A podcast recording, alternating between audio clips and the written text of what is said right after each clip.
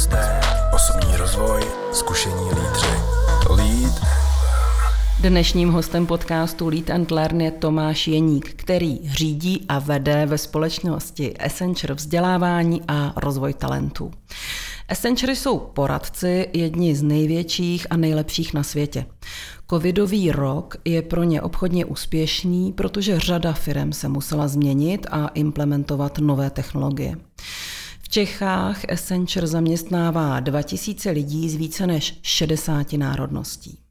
Jejich úspěch to je efektivní mix talentovaných lidí a týmů, inovací a schopnosti správně předvídat budoucnost.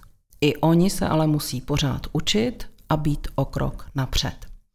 Tomáš Jeník je v Accenture skoro 6 let. Začínal tu jako student, pak si odskočil na čtyři roky do Velké Británie na zkušenou. No a covid ho zastihl, ostatně jako celou společnost, digitálně připraveného. Všichni zaměstnanci Accenture přešli na home office. A o zkušenostech minulého roku, o tom, jak být lídr, jak udržet týmového ducha a nestratit vztahy, ani pracovní, ani ty obchodní, taky o tom, co se museli naučit a co předávají dál a co nás možná všechny ještě čeká, i o návratu lidí do kanceláří a do toho nového pracovního rytmu si dnes budeme povídat. Dobrý den. Hezký den.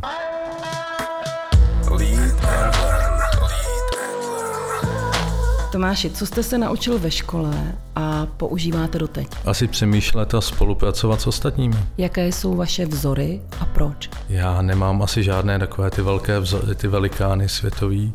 Spíš vzhlížím k, k lidem ze svého okolí, protože vidím to, co dělají a jaký to má dopad. Čím byste byl, kdybyste nebyl tím, čím jste? Asi ajťákem nebo muzikantem, ale já jsem rád tím, čím jsem. Čím myslíte, že můžete být inspirativní pro své pracovní okolí? Asi tím, že mám velice kladný vztah k technologiím a to obecně v HR je věc, která podle mě do budoucna je důležitá. Když klopítnete, o jaké moudro se můžete opřít? Asi je důležité se zastavit a zamyslet se a z pohledu toho, že buď dělám všechno na 100% nebo to nedělám vůbec, tak mít čisté svědomí. Čím je pro vás osobně i pracovně vzdělávání, učení a rozvoj? Vzdělávání, učení a rozvoj je něco, co se nedá a nesmí zastavit. Každý den se musíme něco učit. V momentě, kdy se zastaví toto, tak nám všechno uteče.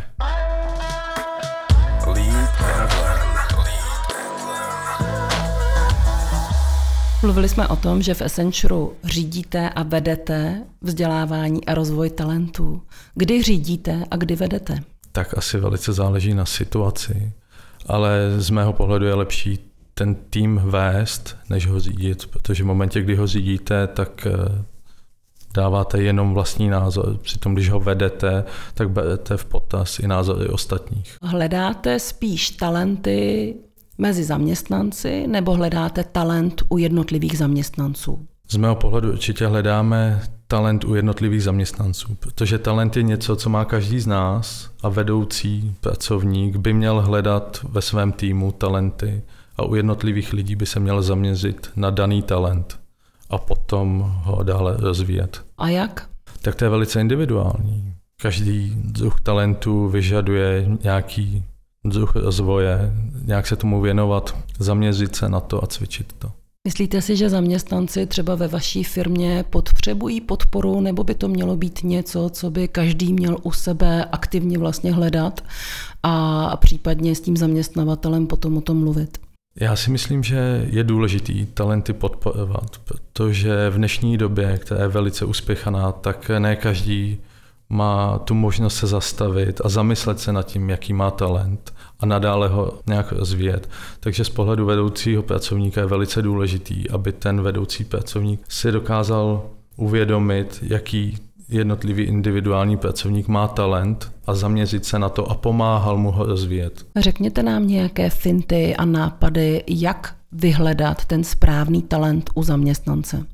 Tak základ je toho zaměstnance poznat v momentě, kdy ho znáte a vidíte, co dělá co dokáže, tak znáte jeho silné a slabé stránky.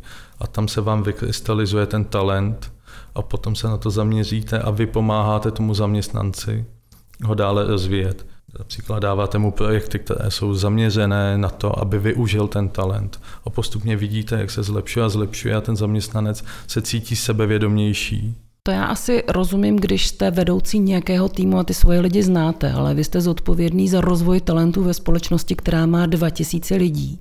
Často velmi vysoce specializovaných a vysoce odborných. Jak tady rozvíjíte ten talent?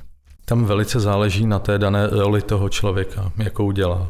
Každá role potřebuje určitý talent, například v IT tam se, je, hodně se to pohybuje okolo certifikací, takže s tou danou rolí jsou spojené ty certifikace a, a vlastně i ten člověk do budoucna má nějakou vizi, kam by se chtěl posunout a i s ohledem na to, jak se posouvá biznis, tak vlastně tyto dvě cesty se musí někde potkat. Ptáte se těch zaměstnanců vy, nebo to necháváte na jejich vedoucích, nebo je to nějaký dialog, mohli mluvit o dialogu ve třech? Já bych to asi nazval dialogem ve třech. My máme nějaké tréninkové plány dané, ale samozřejmě záleží na tom vedoucím pracovníkovi, jak pracuje s tím talentem toho daného jednotlivce, ale také na tom jednotlivci, jak hodně se chce rozvíjet dál. Mluvíte o tréninkových plánech. Jak moc se změnili během posledního roku? Jak jste je museli přizpůsobovat té covidové době? Do tréninkových plánů jsme museli vměstnat celý ten online, celé to prostředí a museli jsme proškolit zaměstnance z pohledu toho, aby dokázali pracovat v tom online prostředí. Ať už jde o to, jak využívat všechny ty tooly komunikační, anebo i o to, aby dokázali vlastně přežít ten den. Říkáte, aby to přežili. Vy sám máte jaký recept, protože já vím, že jste skoro rok strávil úplně mimo Prahu, jenom jste do Prahy dojížděl a, a vlastně jste byl na tom onlineu taky s rodinou někde v horách. Podle mého je důležité si ten den přizpůsobit tak, jako kdybyste chodila do práce. Mít tu rutinu, ráno vstát, ten samý čas, jako když člověk chodil do práce. A hlavně z mého pohledu je důležité najít si své pracovní místo, kam si zalezete a tam vlastně trávíte ten, tu pracovní dobu a na konci pracovní doby najít, tam je nejdůležitější najít si konec pracovní doby. Mm-hmm. Tím, že když jste doma a nejste obklopená svými kolegy, spolupracovníky, tak najednou nevidíte, že odcházejí z té práce. A tím, že nikdo neodchází, tak vlastně jediné, co se vám mění, tak je dole čas na hodinách, ale jinak byste dokázala pracovat dál a dál, že to prostředí je stabilní. Tak to si myslím, že je velké úskalí. Museli jste učit svoje zaměstnance právě na tohle se zaměřit, aby se takzvaně z toho onlineu nezbláznili? Určitě ano, ale tohle bylo vlastně na vedoucích pracovnících, aby si to ve svých týmech nastavili podle toho, jak jim to nejlépe vyhovuje. Protože každý člověk, je zodpovědný za lidi, tak zná ten tým a ten tým má nějakou náplň pracovní. A tak samozřejmě ten den je potřeba tomu trochu přizpůsobit spousta kolegyň má, mělo doma najednou děti a ještě ty děti doma má, takže i ten jejich pracovní den se musí točit okolo jak práce, tak těch dětí a starosti o domácnost. Není to jenom o tom, že ráno vstanete, otevřete notebook a celý den u toho sedíte. Co se podle vašeho názoru změnilo právě v roli lídra během toho posledního roku? Dle mého je velice důležité lidem naslouchat. Ne, že bychom jim nenaslouchali předtím, ale tady ta důležitost je mnohem významnější, protože ty lidi nevidíme. Netrávíme s nimi čas. Takže ptát se jich a dobře naslouchat. Museli jste i lídry učit, jak komunikovat tak, aby uh, jejich týmy nebo členové jejich týmu neměli pocit, že se příliš vyptávají nebo že jim nelezou do soukromí, protože ta hranice v onlineu mezi soukromím a tím pracovním prostředím je najednou velmi tenká.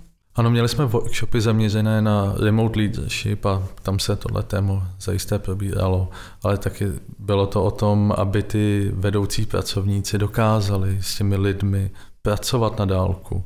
Jde o to, že když jste vedoucí pracovník a máte tým a vedete ho, tak vy nevidíte na ty lidi. A tím, že na ně nevidíte, tak neznáte tu reálnou kapacitu toho, co ten člověk dokáže udělat. Protože ten den na home officeu není jenom o tom, že otevřu počítač a celý den pracuju.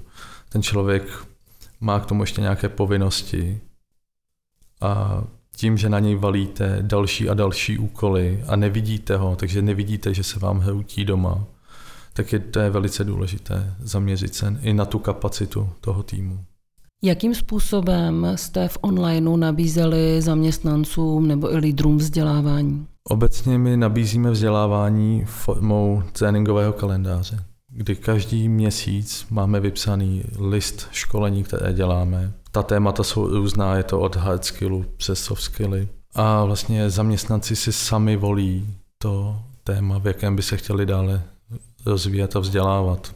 Eh, můžu si ho zvolit jako váš zaměstnanec úplně sama, nebo to musím mít eh, projednané se svým šéfem, tak aby i ten tým se někam posunoval? Tak určitě je velice důležité to mít domluvené se svým šéfem, protože ten váš šéf vás vede nějakou cestou a chce dosáhnout nějakého cíle a to školení je jeden z nástrojů, který mu pomáhá. Takže na jednu stranu je hezké, když vy se chcete vzdělávat v něčem, ale v momentě, kdy to není business related té dané vaší role, tak to asi nebude mít moc velký přínos tomu týmu ani pro toho vedoucího. Mluvili jsme o tom, že ten minulý rok eh, přinášel nebo přinesl velkou změnu do pracovních vztahů, do způsobu vlastně práce. Přinesl i změnu do způsobu vzdělávání. Kdo je ve vaší firmě ten lídr té změny? Je to vaše oddělení, které říká, budete se muset učit jiné věci, anebo posloucháte nějakým způsobem jako vnitřní klienty, to znamená své zaměstnance, kteří vám říkají, nebo jejich lídry, kteří vám říkají, tohle bychom teď potřebovali zlepšit, procvičit, změnit. Je to kombinace obojího. My nasloucháme biznisu a jejich potřebám a posloucháme v tom, kde mají ty gaps a jaké jsou tam ty příležitosti ke změně.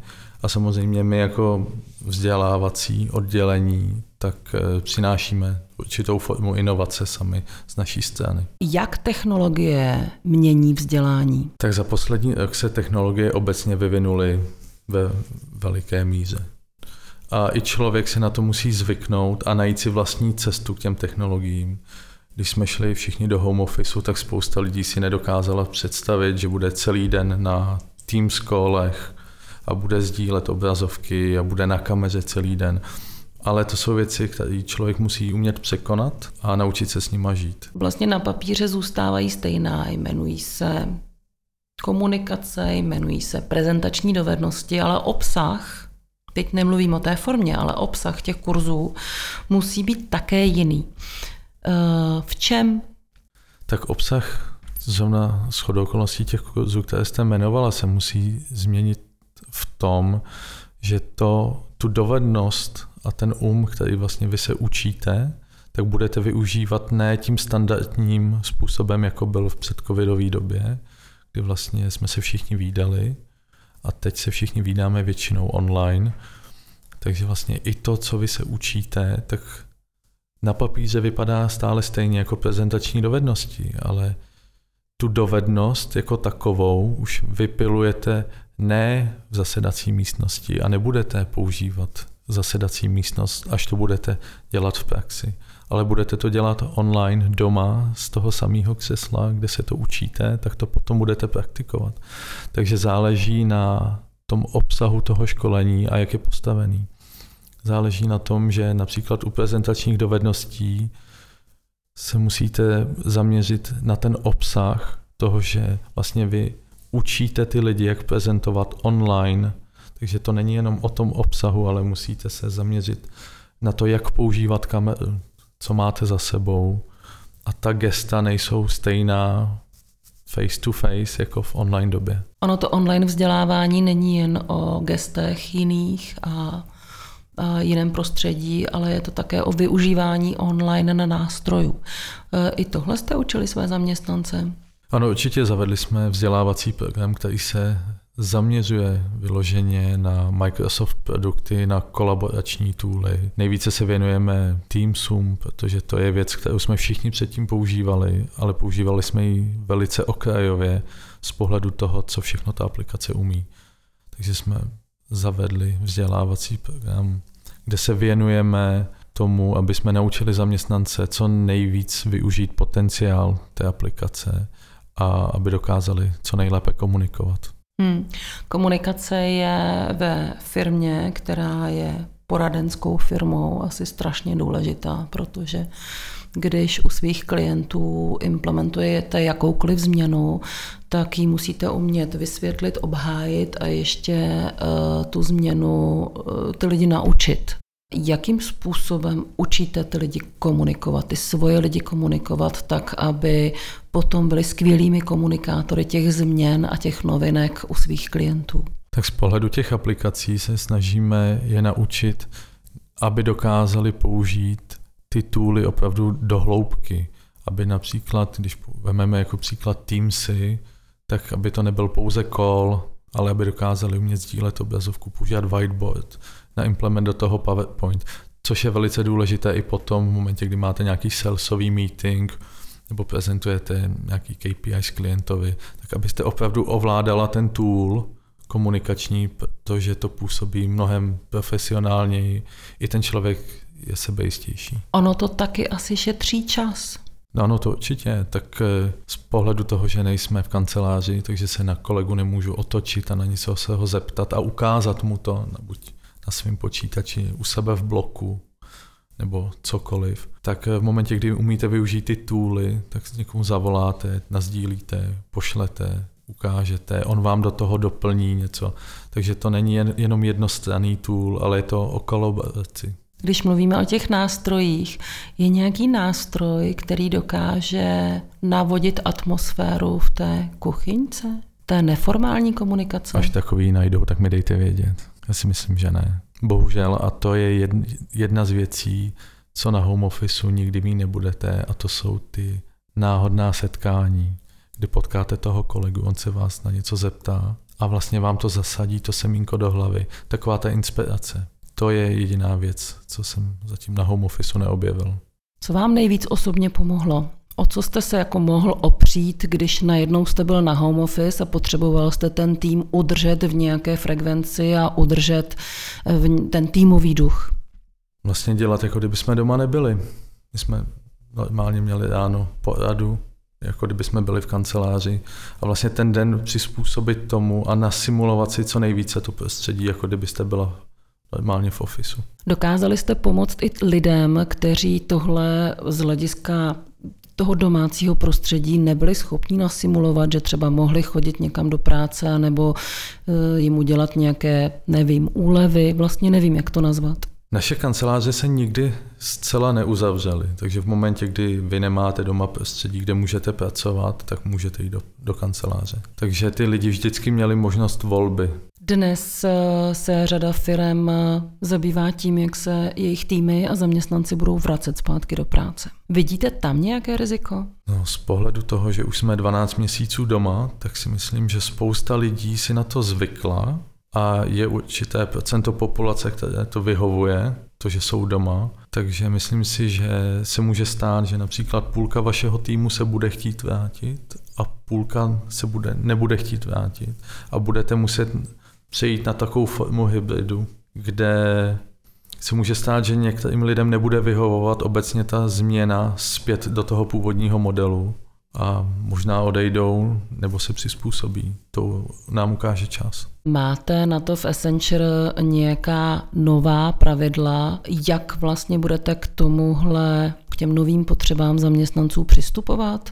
Jestli je povolíte, nebo budete trvat na návratu do kanceláří, anebo najdete nějakou hybridní formu? V současné chvíli jsme ve fázi zjišťování toho, jak by to naši zaměstnanci chtěli. Potom bude následovat nějaké vyhodnocení a ten výsledek uvidíme. Ale můj osobní odhad je, že to bude nějaká hybridní forma. Setkal jste se s eh, zkušeností během toho roku, že ty týmy byly méně výkonné? Určitě, ano. Tak během toho roku, kdy vlastně člověk je doma, tak má ty svoje vlny, mm-hmm. kdy nejdřív opravdu se tomu věnuje, je namotivovaný, hodně pracuje, ale potom to padá do té úvrati, kdy vlastně člověk nemůže najít tu motivaci, mm-hmm. například nemá doma vhodné podmínky pro tu práci. To je to spojené s tím, když máme doma děti, Takže samozřejmě potom eh, ta efektivita obecně padá. Důležité téma je i nějaká bezpečnost v tom týmu, která má-li firma dobrou firmní kulturu, tak i ten zaměstnanec cítí bezpečně v tom prostředí, jak vůči svým kolegům, tak vůči, vůči svému šéfovi. Změnilo se tohle, nebo mění se tohle ve chvíli, kdy jsou ti lidi na home office, protože najednou jsou v prostředí, které s tou firmou a ta firmní kultura na ně jakoby nedosáhne? Já si myslím, že se to určitě změnilo. Nejvíce se to změnilo u nováčků. V momentě, kdy nastoupíte do firmy a dostanete jenom počítač a odcházíte zpátky domů, kde jste do té doby seděla, například u jiného zaměstnavatele. Takže pro vás se vlastně vůbec nic nezměnilo, jenom máte jinou barvu počítače, ale vlastně neznáte ty kolegy. Během několika týdnů vás naučí ten proces k té dané roli, to, co máte dělat pro toho klienta, ale vlastně nevíte vůbec nic o té firmě jak se vůbec během toho posledního roku měnil ten onboardingový proces a jaká, jsou, jaká je ta best practice? Tak když jsme všichni utekli na home office kvůli covidu, tak samozřejmě celý onboarding šel do onlineu, což z pohledu nováčka mohlo působit všelijak ze začátku, než si ty procesy sedly a doladily se.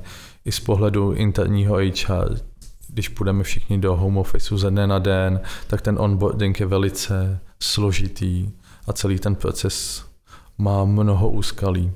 Ale takhle s odstupem doby, vlastně když si to všechno sedlo, tak bych řekl, že i ta zkušenost, ta experience toho nováčka se mnohem zlepšila a ze začátku, když například z pohledu vstupního školení, které máme ve firmě, tak jsme to dělali online, s tím, že jsme vzali prezentace, které jsme měli původně a nějak jsme se to snažili odimprovizovat po nějakou určitou dobu, ale teď už jsme vlastně přišli ke kompletní renovaci všeho. V čem jste asi specifičtí?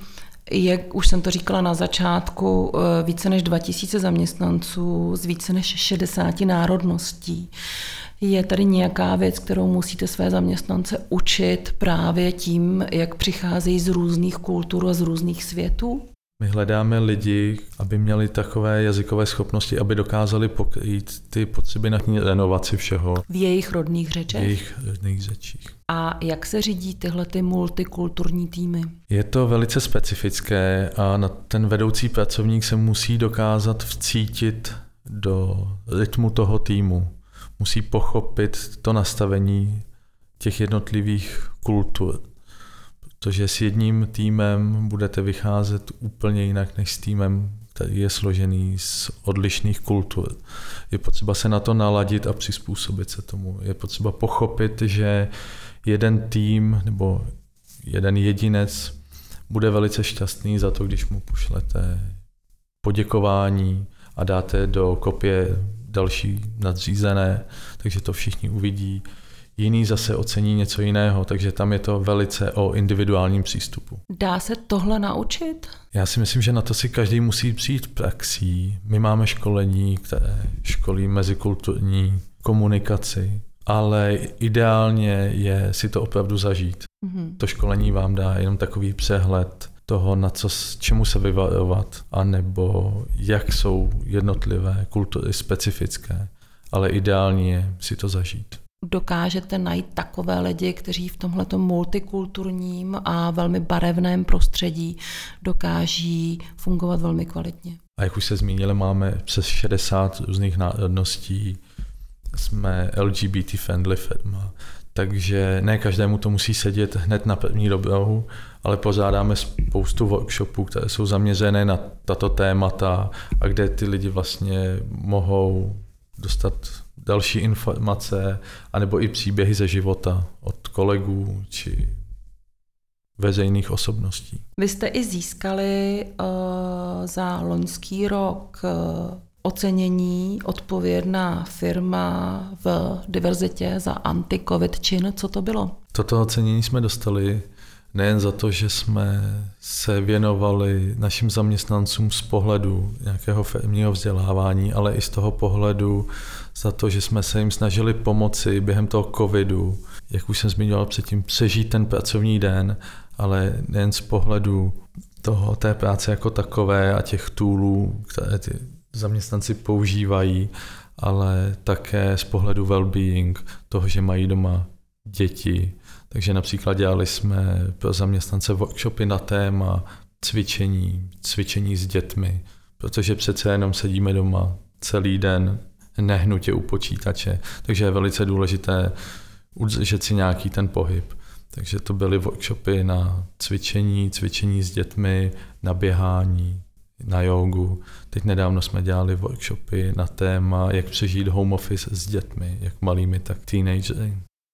Tyto workshopy byly velice populární a na každý tento workshop se připojilo více než 100 lidí.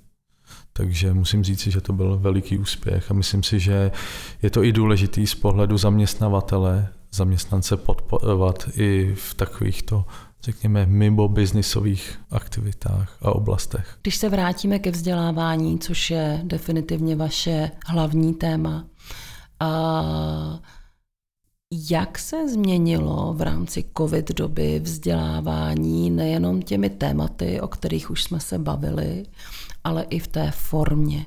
Co jste museli udělat jinak a co jste si třeba ověřili, že je lepší právě v té formě výuky online? V momentě, kdy přecházíte do online výuky z klasického classroomu, tak eh, musíte vzít to školení a od základu ho celé překopat. To už nej, není o tom, že tady sedíme spolu v zasedací místnosti, vy používáte flipchart, whiteboard, máte tady 10 účastníků, 15 účastníků, záleží na tématu, ale musíte to vzít tak, že obsah toho školení jako takový se nedá pouze přenést do onlineu, že si zapnete prezentaci, všichni se připojíme na Teamsový call a jedeme dál. Bohužel takhle to nejde. Samozřejmě takhle jsme to dělali ze začátku, ten první měsíc, než jsme se dokázali tomu novému prostředí nějak přizpůsobit, ale musíte vzít kompletně content toho školení, rozbít si ho do jednotlivých bloků a i to školení nastavit tak, aby se z časového hlediska zkrátilo, protože 8 hodin v onlineu se nedá. To vlastně ty účastníky úplně odpálíte. Po několika hodinách ztratí pozornost, motivace je pryč. Vlastně pak začne multitasking, čtou si e-maily, čtou zprávy a to je vlastně to, co vy nechcete.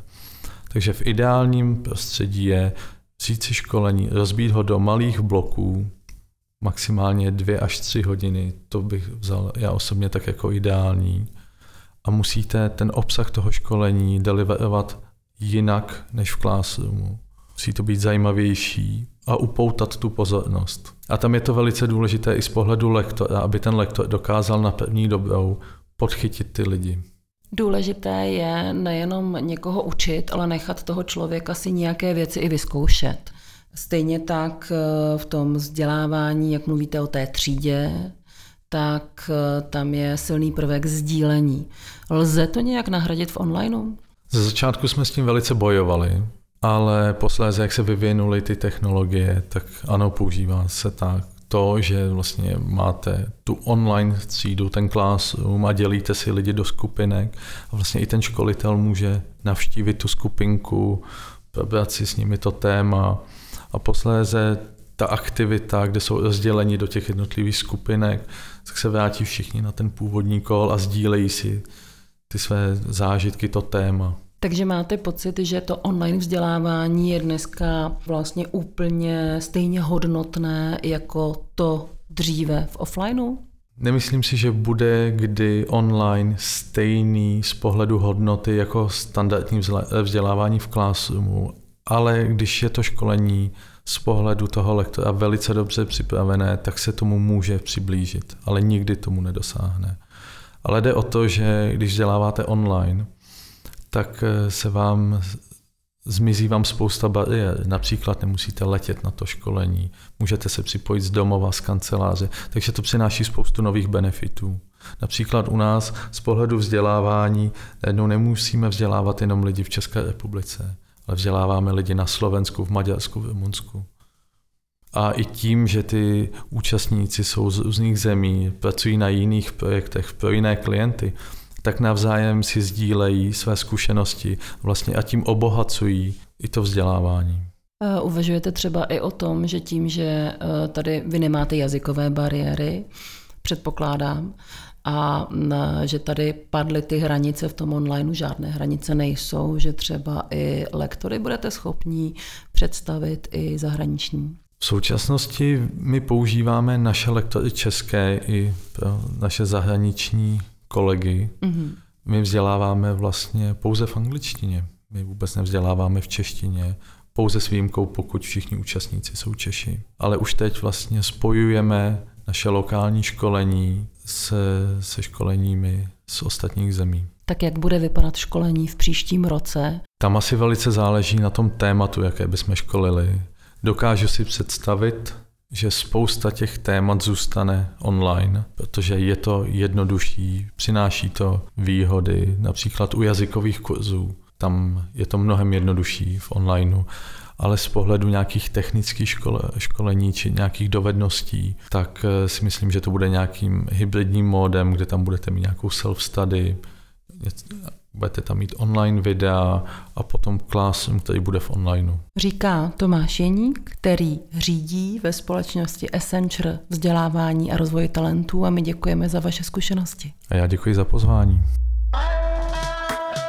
Lead and learn.